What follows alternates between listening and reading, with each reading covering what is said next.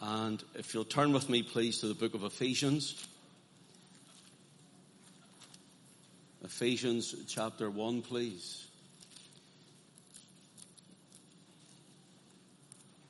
Ephesians chapter 1.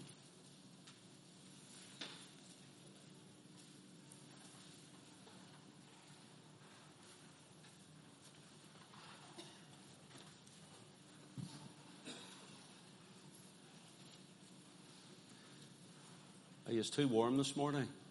Anybody too warm? One or two too warm? No, everybody all right? One or two? If you want to leave the door open for a moment and let a bit of air in, please, yes. And then if it gets too cold, somebody please get up and close it again. If you're too cold sitting beside it. Thank you. Will you turn with me to Ephesians chapter 6, please? Verse 10. And when we're reading this, I have quite a lot of scripture, but I'm going to take my time this morning and do things slowly and get the point across. Um, and probably next Sunday morning as well. We'll see how the Lord leads on it. I'd mentioned to the prayer meeting a few weeks ago, the Lord had led me to speak in spiritual matters and to give, um, to give you this uh, these, these experiences, if you want, that in the spirit which I have and Alison has even come across in, in the spiritual realm. Feel sometimes the church thinks God, the Holy Spirit just convicts and He just, uh, He just quickens us to salvation and then it's as if He's done with us then and He lives in us, but that's about the height of it. And that's not true at all. So we want to look at these things, and if, if, if you've been taught that or told that or believe that, I promise you this is not to try and get at you. But I want to tell you why I believe that the Spirit of God, He's alive. He lives in us, and sometimes the church can be religiously dead.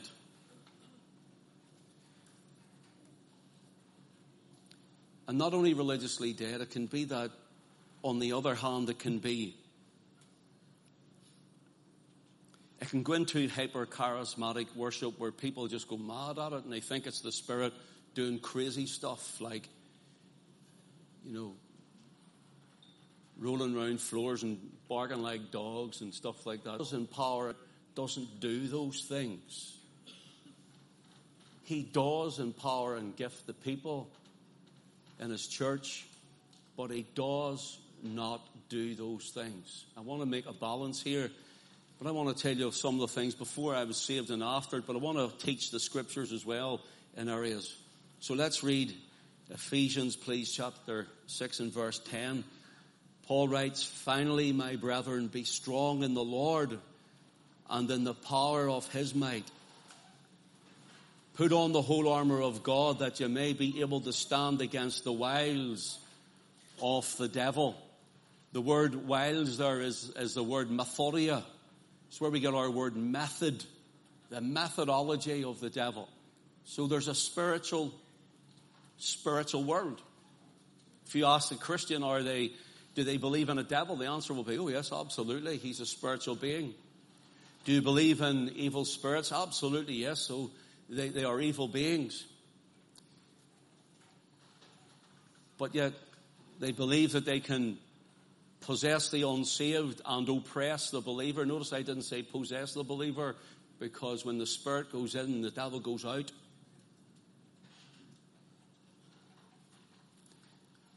And he can work on people. Not just the devil himself because he isn't, he is not omnipresent. He is not omnipresent. He is not omniscient. and he's not omnipotent. Only our Heavenly Father is, only God Himself is. But are there people who are believers who are under oppression? Absolutely yes, and they allow the devil to use them at times, but not possessed. It's a big thing going around church today, casting out demons out of Christians. Listen, if you're saved, the devil goes out when the Lord comes in. I want you to realize that. The devil goes out when the Lord comes in. And the method or the wiles of the devil is where we get the word methodeia, and it actually gives the idea of deceit of the devil, how he deceives the Christian. This is the Christian now. The unsaved are already under the devil's realm. They're already under his power and authority and control, even though they don't realize it. But there's a spiritual world. That's what I want to try and bring for, we'll see how the Lord leads church. Because as the church, we need to understand there's a spiritual battle going on. Listen, the last couple of years we've come through with all that's happened in the world, it's been a spiritual battle and many haven't seen it. They haven't realized that there's been a spiritual war going on.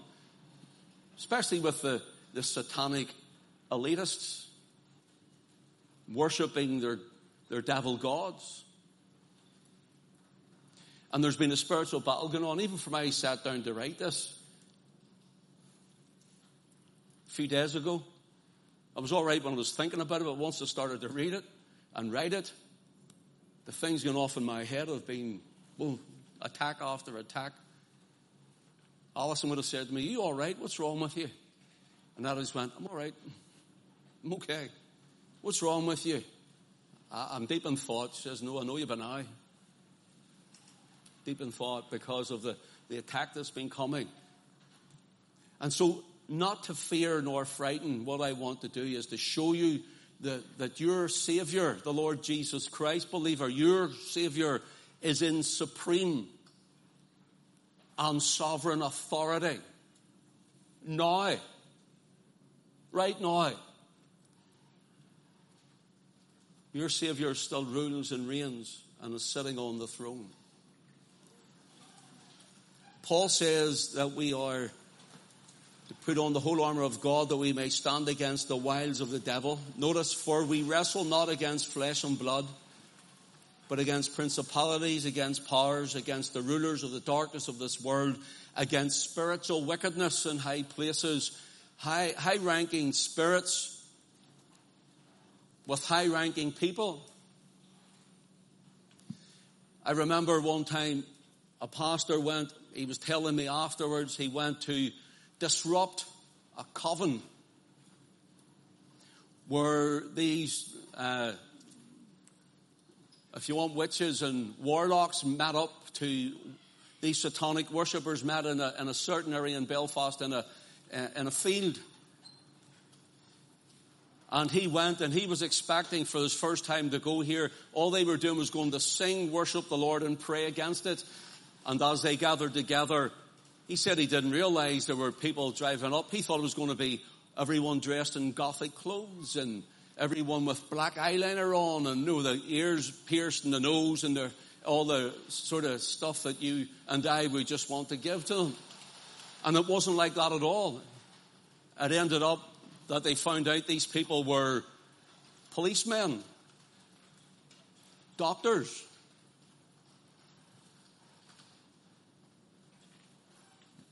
They were solicitors.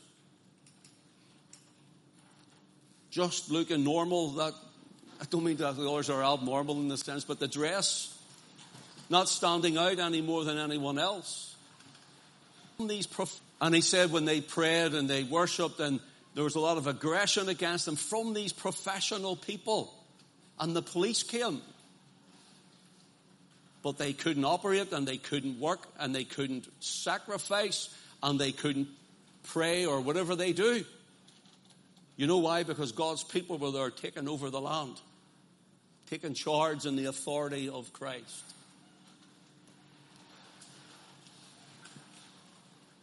Paul tells us we wrestle not against flesh and blood, but against principalities, against powers, against the rulers of the darkness of this world, against spiritual wickedness in high places. Then he tells us to put on the whole armor and what that armor is. We don't want to go into that this morning. Turn with me to chapter 1, please, Ephesians 1.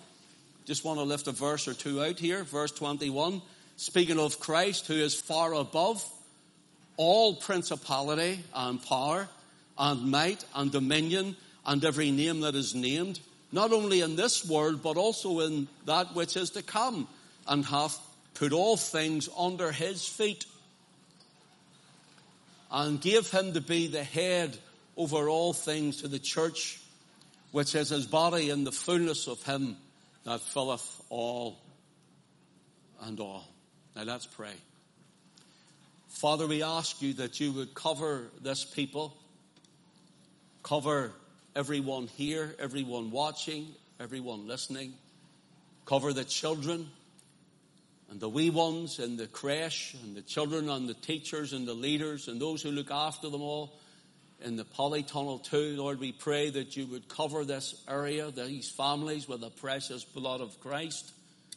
We pray, O oh God, that you would put a hedge of protection around them and a wall of fire.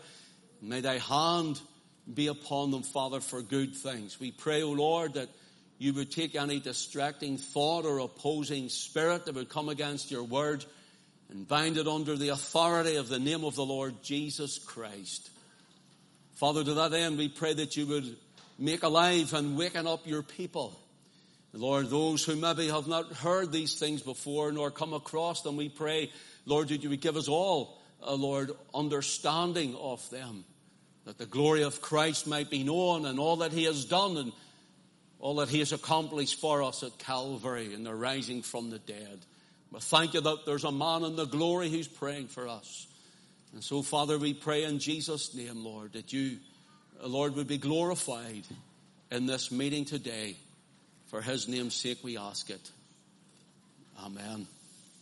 You know, brothers and sisters, I think many of us, we, so we're carnal, we're human beings. And because we're carnal, we're, we're human beings. Being Christians, the Holy Spirit who lives in us, there's a, a war goes on between the flesh and the spirit.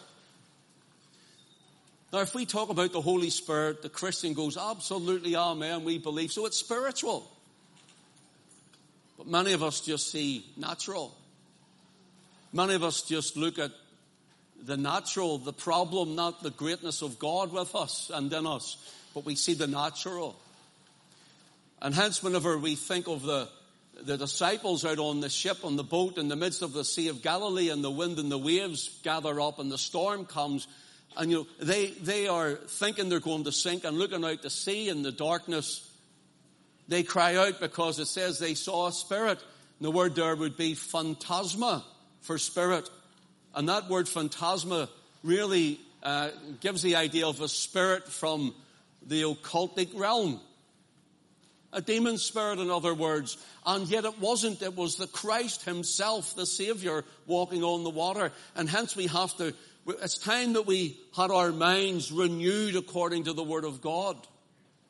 Because the, the, the, the one who came walking, the Lord Jesus Christ, how is it that they seen, as it were, or thought, as it were, and I understand their vision would be bad at night and in the middle of a storm with all their feelings and fears, that they could think something bad, but rather they see a spirit can reach them, uh, the devil, as it were, uh, in this form, in this and, and a spirit can reach them, but the Lord can't.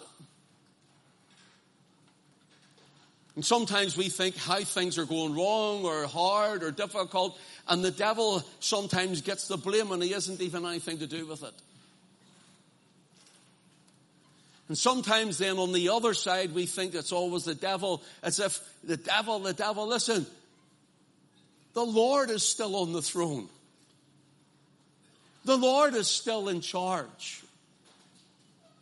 And that's what we want to look at. That sometimes we think and we give up because we see too much of the devil and not enough of the Lord Jesus. We see too much of a so-called future antichrist and a mark of a beast rather than looking to the Lord Jesus Christ and his name written in our foreheads.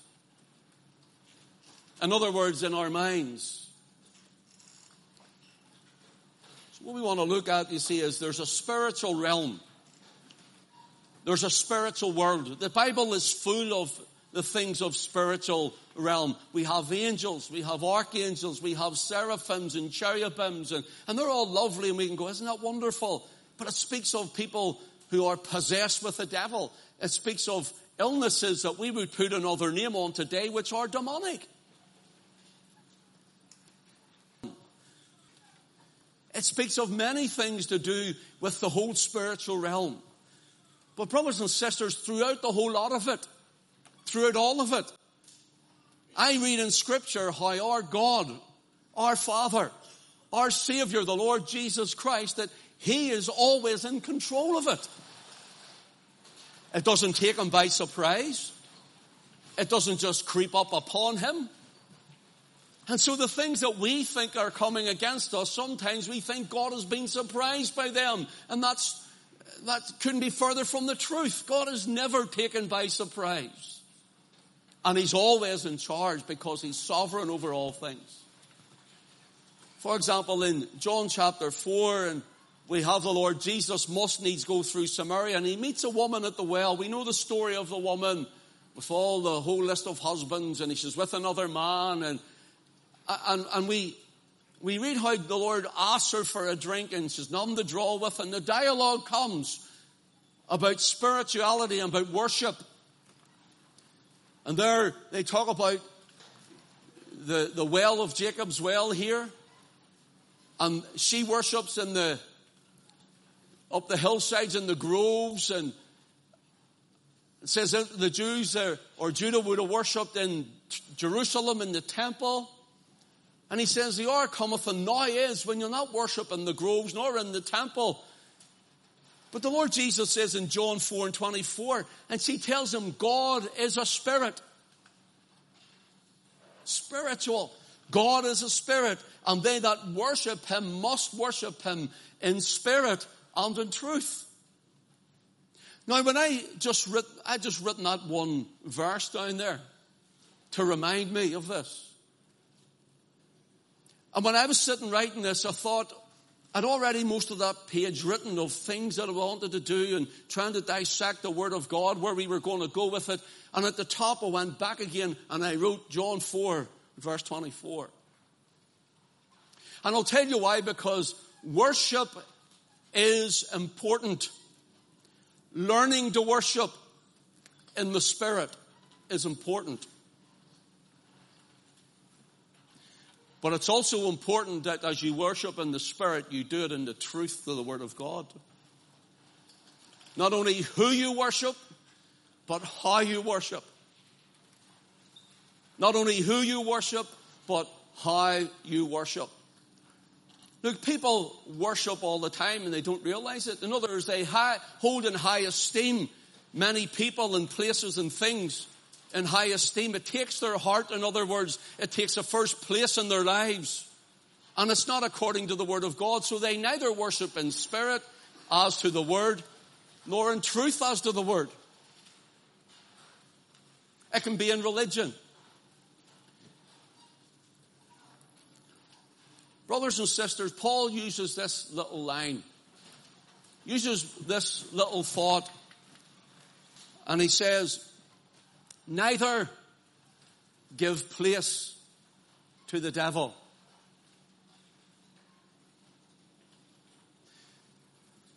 So when I, before I was saved, I don't want to go into it too much, but I was, my life fell uh, uh, to the point where I was in drinking drugs as much as I could take, as many days as I could get it. But if you've been anywhere near that world, and in all honesty, now looking back, you think of how I actually worshipped a DJ. I worshipped another spirit that he was promoting. So brothers and sisters, take Take this thought and think about it for yourselves and for your children. Take this thought. The music that you hear, everyone thinks it has to be the heavy metal, you know, the, that real grungy, that's all satanic. Some of the most softest music you know is geared towards the worship of the heart for the devil. And let me tell you, when you used to be on drugs, your spirit opens up. Your inhibitions go, your spirit opens up, and you get this rush of emotion. And when the music, that music, the, the dance music especially, it is geared. It is written. It is manufactured for if you're on drugs to work to you on the drugs and you start opening up yourself. Next thing you know, your, your inhibitions go that much. Some of the women have very little clothes on. The men would be stripped to the waist. And then they're standing at a DJ as if they are at the altar. And they're like this, literally, wanting more from the DJ. And when certain beats hit, Gary, you know this well. Gary used to be a DJ. He done it. When certain beats hit, and it hits where the drugs are, it hits where the emotion is, suddenly you take off in another spirit.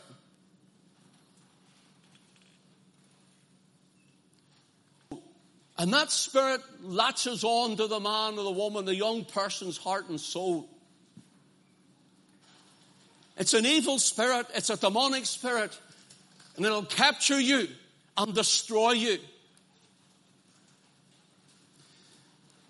You know, in the Bible, in Galatians 5 and 20, in Revelation 9 and 21, and in Revelation 18 and 23, it talks about, the Bible talks about sorceries,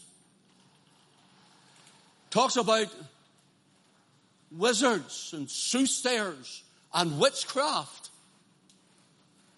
And the New Testament word for witchcraft is this, pharmakeia.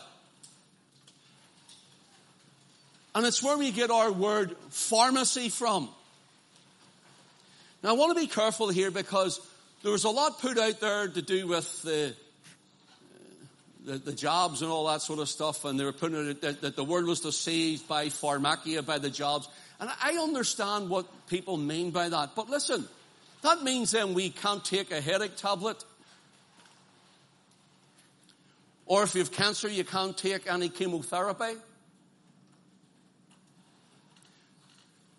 But more to the point, pharmakeia means an enchantment with drugs. Now, when I was in the nightclubs, I was on an enchantment with drugs. The Bible said that I was under witchcraft.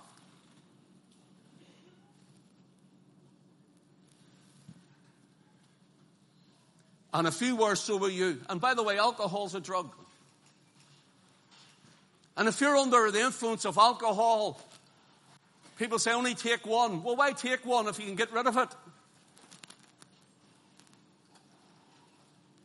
If you're under the influence of alcohol, you're under the influence of witchcraft. The Bible also mentions that Israel were not to do these things. Leviticus chapter 19, please. Leviticus chapter 19. I just want to lift a verse just to show you this is in the Word of God. Verse 31. Listen to the Word of the Lord. Regard not them that have familiar spirits, neither seek after wizards to be defiled by them. I am the Lord your God.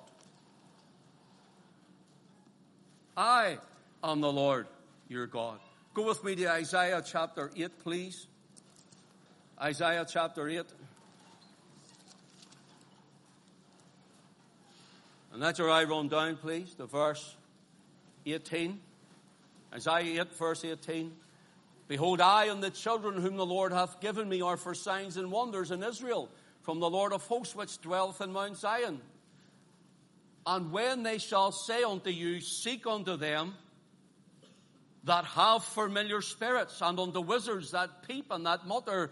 Should not a people seek unto their God for the living to the dead, to the law and to the testimony?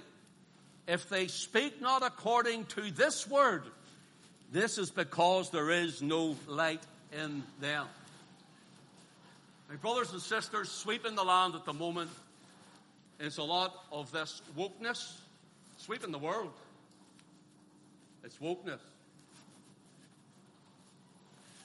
And in that is another spirit.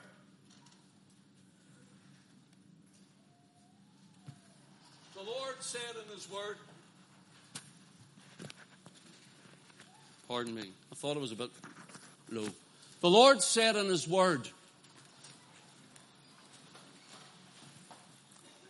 The Lord says, Why do my people not seek after me? But rather they seek after familiar spirits. Why is it people can believe to go to a palm reader? Why is it people can believe to go to someone who can try to tell them their future? Why is it you go to someone who tries to tell them about their loved one that's passed on. And they can believe it, but they won't go to the living one. They won't go to God, who actually is the author of life and death.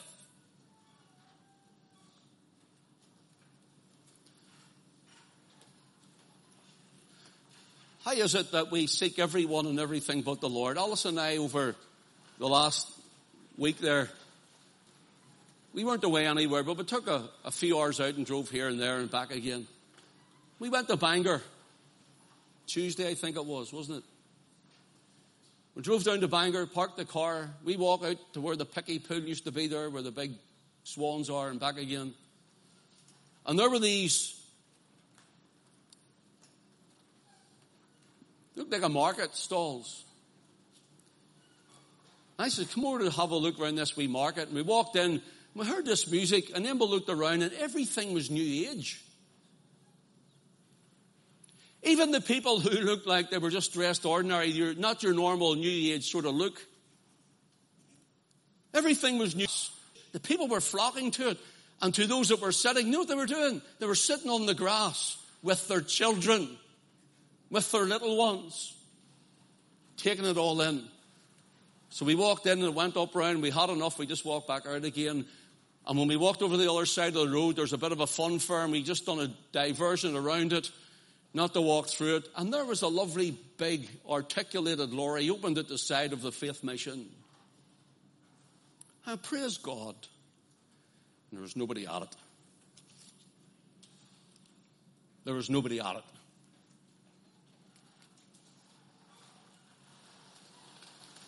The Lord says they're seeking after. I said, Alison, this is the spirit of the age. This is the spirit of the age. And the people, the church, our people, I said, I need to tell them about these things. I need to tell them about the reality of the spiritual warfare that's going on and how your prayers matter. When we gather together, your attendance matters. When we bring the lost for the gospel, your bringing matters.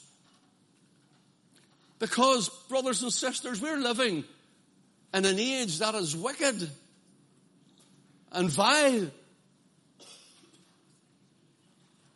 I said to Alison, I, I, the longer I'm living on this planet, the less I want to be on it.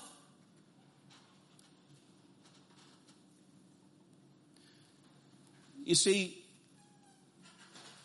people will go and they will go to these people who will say they're talking to their granny and their granda and whoever else and Uncle Bob and now brothers and sisters, I honestly don't want to hurt anyone, but I'm going to tell you, stay away from them. Stay away from them. That is not your relative. That is a lying spirit. Do you hear me? Oh, but they're able to tell me things. Listen, of course they're in a spiritual world. It's a lying spirit. It's a demonic spirit. Look, my, think the devil was stirring his tent up on purpose, wouldn't you? Wouldn't you?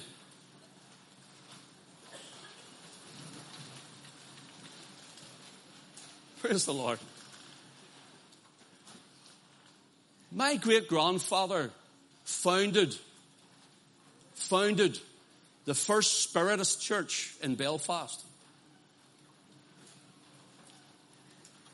My great grandfather founded the first Spiritist church in Belfast, as they call it. And he died tormented in his mind as an old man. I mean, tormented. He died tormented. And yet, two, three generations back from there, I had a my great, great, great, whatever was a Baptist preacher. I'll forgive him for being a Baptist, like not a Pentecostal, but Pentecost wasn't out there in that sense. First church was a Pentecostal church in Acts chapter 2, by the way. Did you know that?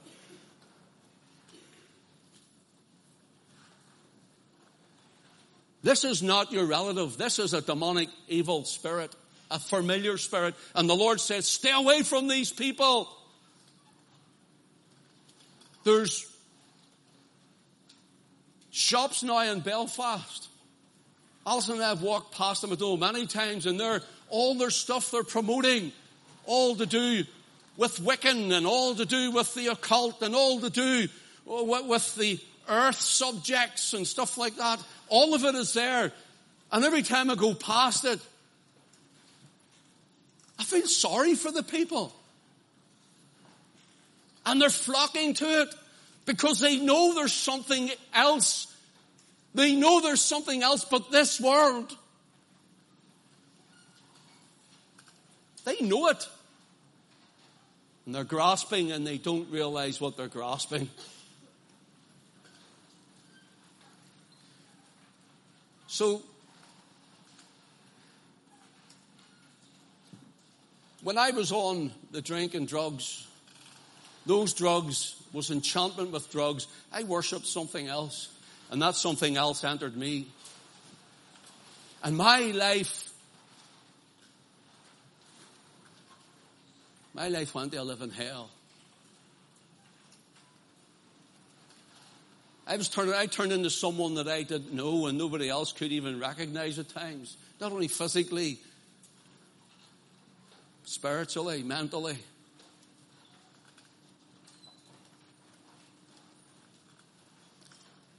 Do you know it's not just the like of enchantment with drugs that is classed as witchcraft in the Bible? Do you know that rebellion against God, in other words, not even doing as God has said?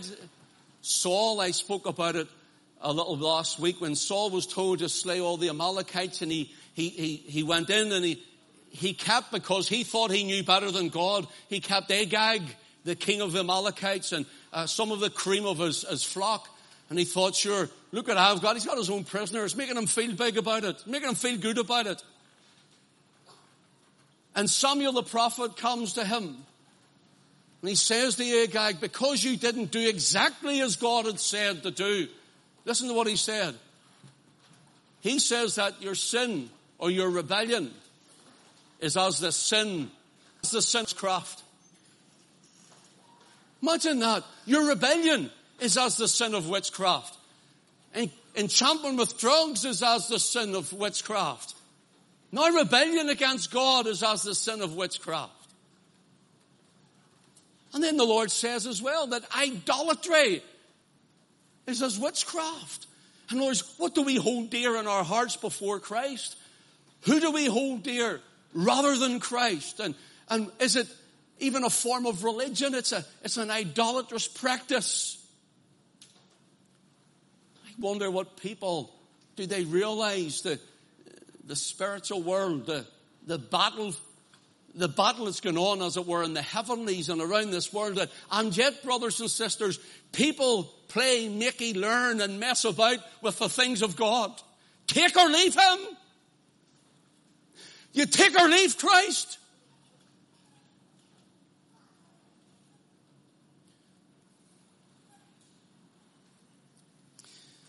I want to tell you this. I'm going to close and go back into it, God willing, next week. I've had to relive some of these things, and I don't like to talk about them, but I've had to relive some of them. Months coming up the months before I was saved, and I can't, I can't begin to tell you the, the way my life had changed. For the worse, I mean, big times changed. I can't go into it. I don't want to go into it. I don't want to give any credence to it, but I want to tell you this. I used to have to sofa surf. Who knows what sofa surfing is? A few. When you have no house and nowhere to live, you look to surf on someone's sofa for the night. Stayed in a doss house. Just a party house. Wooden floorboards in the back room, no carpet, and a, I don't know whether it was off a, I don't, I don't know what it was off. It was a mattress maybe three inches thick. No pillows, no blankets. And I slept there for months.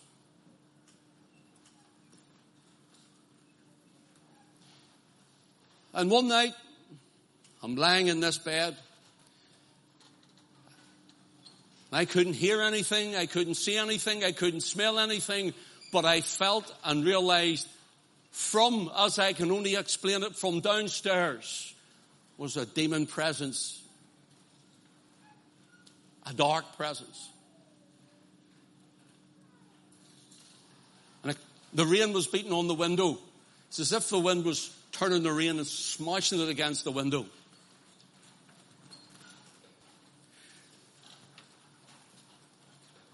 I want to be careful what I say. So, all I could feel, couldn't hear anything, was this coming closer up the stairs. Closer and closer, coming up and up.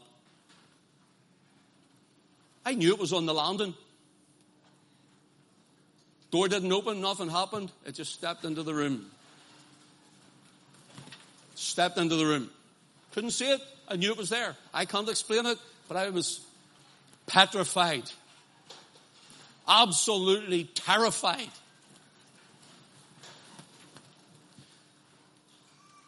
As I'm lying on my back, this thing, I tried to lie actually on my, my front, but I was creeped out and I couldn't. And I lay on my back and this thing hovered over me. I could feel it hovering. It was there.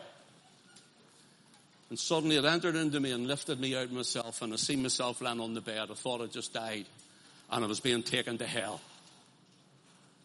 I was being taken to hell. I lifted right out of myself. It was like as though somebody grabbed me by the lapels only in the spirit and lifted me out and I could see the room, startled myself.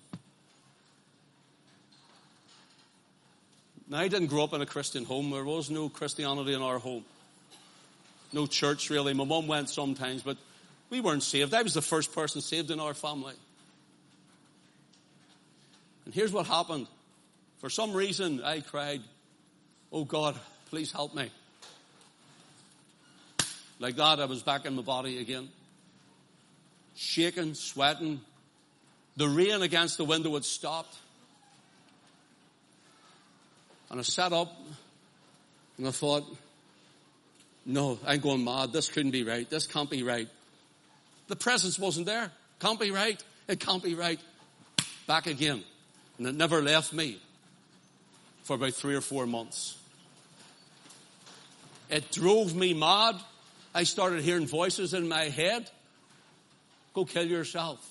Sure, all this will be over. See your torment is finished standing up on roofs, going to jump off them, hearing voices in my head. And every now and again, a still small voice said to me, step back, step back, don't do this. It's happened for quite a while. I was demented. I went right down into the pub the next day. That happened. Sat in Crusaders Social Club. And I was there with two friends. And I thought, did I tell them this or did I not? And I told them it. You know they're unsaved sitting here drinking with me. You know what they said? They were petrified. You need to go to church. Listen, church wasn't going to be any good for me. But I knew what they meant. And I said, there's no chance I'll for months. And that carried on for three to four months. Until the weekend I got saved, I was in court on the Friday. I got in trouble in the court and I was arrested and then released later. Into the Saturday, drinking Friday, into the Saturday, sat in the shebeens, went on out again into the clubs. And I was sitting in a party early Sunday morning after getting into trouble again in Belfast City Centre into a fight. There's these four girls sitting on a settee, all squashed up drinking. Here, Ken, do you know such and such? They became good living, they said. I said, I heard, I heard. Yeah, no. For some reason, would you ever think about coming good living, Ken? And the vile that came out of my mouth about the Savior. I mean, the vileness. Sun was shining and I went out with my brother. Walked up, he went, was going down to where he lived. And I was going to finish my life that time, that morning. I, I, it's not I didn't want to live, I did, I just couldn't. I didn't know how to anymore. I had no strength even to live. Whatever this is and whatever it was, this, this evil demon had me in his grip. And I can't remember anything but waking up on a friend's floor, face swollen, sick as a dog, two Christians standing over me, laying hands on me, praying. And all I can remember was he's coming round. He's coming round. Can't really remember much. I'm on a settee.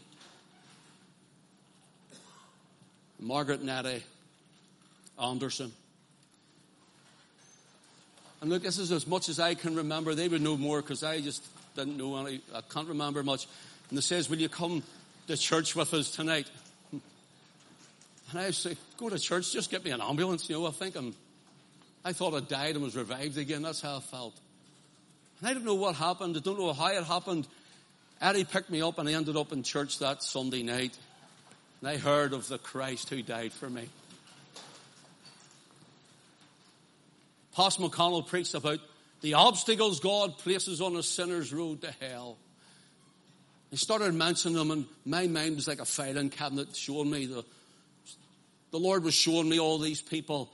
And my only help, my only hope, and my only deliverance would be in Christ alone.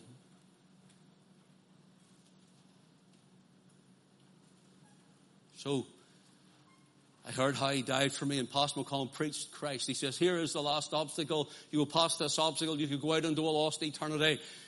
And I remember hearing these voices in my head. Get up and get out, get up and get out. Don't be stupid, don't be mad, racing round my head. Get up and get out, telling me, cursing and swearing and yelling and squealing. And he preached the blood. He preached the blood of Christ. He preached the finished work. He preached the loveliness of the Son of God. And it's like as, as if I was before the cross. That's the only way I can put it. I was there. And I cried for mercy.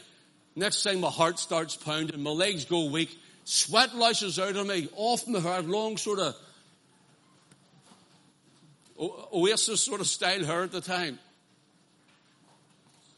Sweat running off me, running down my chin, everything. And I, next thing I couldn't stand up after the meeting and I was kept falling down. And they lifted me up and they says, you all right? And I says, no. And I started to cry. And all I could think of was, my dad sees me crying, he'll kill me. I was brought up, men don't cry.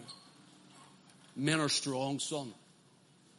You know, trouble in the street, get out and fight. It's my dad. Somebody hit you, get out and fight or don't come home. That's what we did. My dad will kill me. Remember I walked in. The wee man called Bobby, young. He had a wee card. He says, son, put your name there. Tell us where. What's your, what's your address? I says, I don't have one. What's your phone number? I says, I don't have one. Well, where do you live? Where's your house? I says, I don't have one. He says, well, we're here if you need us, son. He prayed with me, and I walked out, and I heard the voice of Pastor McConnell saying, You walk out those doors tonight without Christ, you can walk out into a lost eternity. I remember stopping at the door, right at the threshold. Nervous Eddie sitting in the car waiting on me to pick me up. If you walk out of those doors, different voice. Something in me told me that not tonight. I was saved. I was saved. I didn't know what had happened, but I knew something had happened and I was saved. And that night I went and I hadn't a bed to lie on, I lay on the floor. As I'm lying on the floor. Now listen, you can believe this or you don't have to believe it. But I'm going to tell you as it happened and there's more to come, God willing, next week. We're going to move into different things. Here's what happened. Down on the floor and this nine foot or so dark figure came and stood before me. Scared the wits out of me.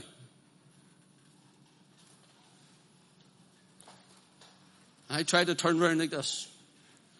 And I looked like that, and there it was like that.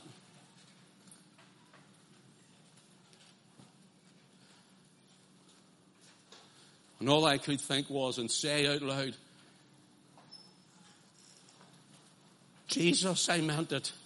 Jesus, I meant it. Jesus, I meant it. I meant it, Jesus. I believe that I belong to you. Bang, and away it went. Away it went. Brothers and sisters, there's a world out here that you can't see. Stay close to Christ. Do you hear me? It's too easy to go cold and lethargic and lazy and backslidden. I'm saying this because I love you, and I mean that. I'm saying it because I'm concerned as a pastor for sheep and for your souls. Stay close to the Savior. Stay close to Him. Because if you don't stay close to Him, you're in danger.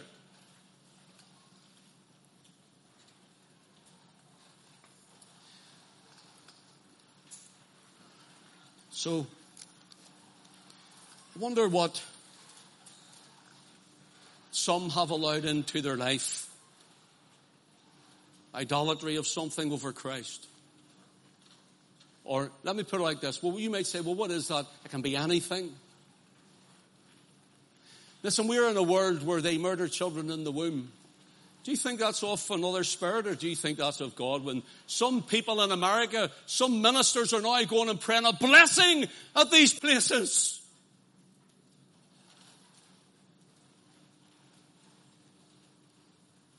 Do you think God understands when you're sitting stupefied and drink? You claim the Savior's name? Do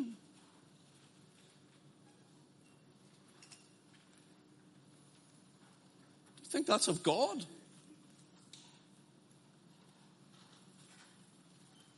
you think it's of God when you have hatred and bitterness in your heart and you never release it and let it go? That's a, that's a gateway. That's a, that's an opening. That's a doorway giving place to the devil to torment you. In other words, you'll torment others. He uses these things. Stay close to the Savior.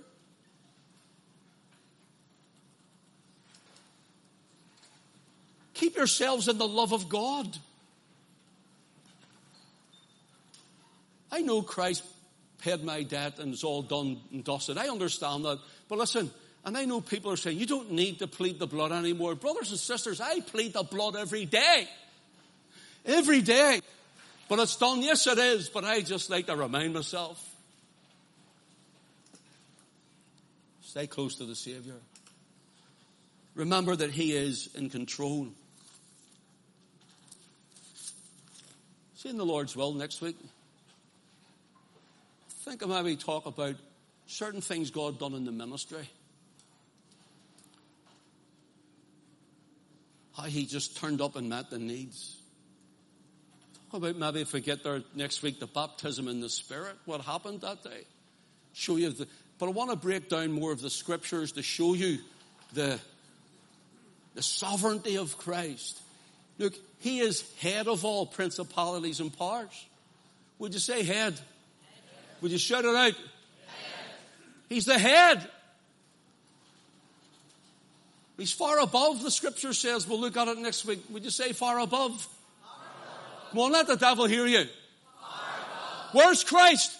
Far above. And yet the church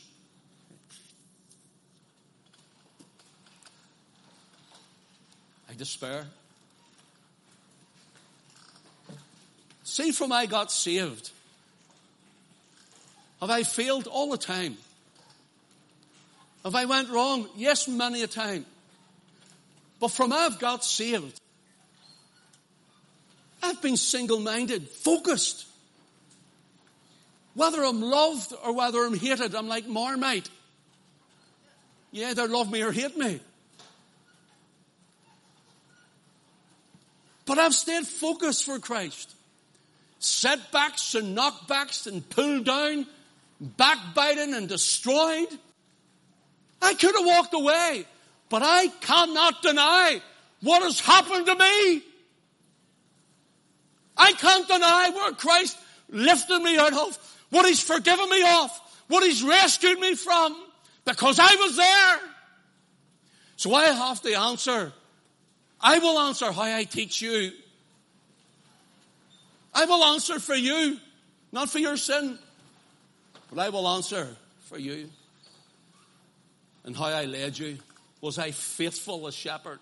Was I a faithful pastor? And I am conscious and I am aware that I will stand in a greater judgment than you if I'm not.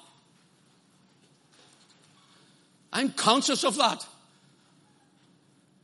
So, how conscious are you, Christian, when you'll give an account before God the judgment seat of Christ, the Bema seat? How conscious you of it?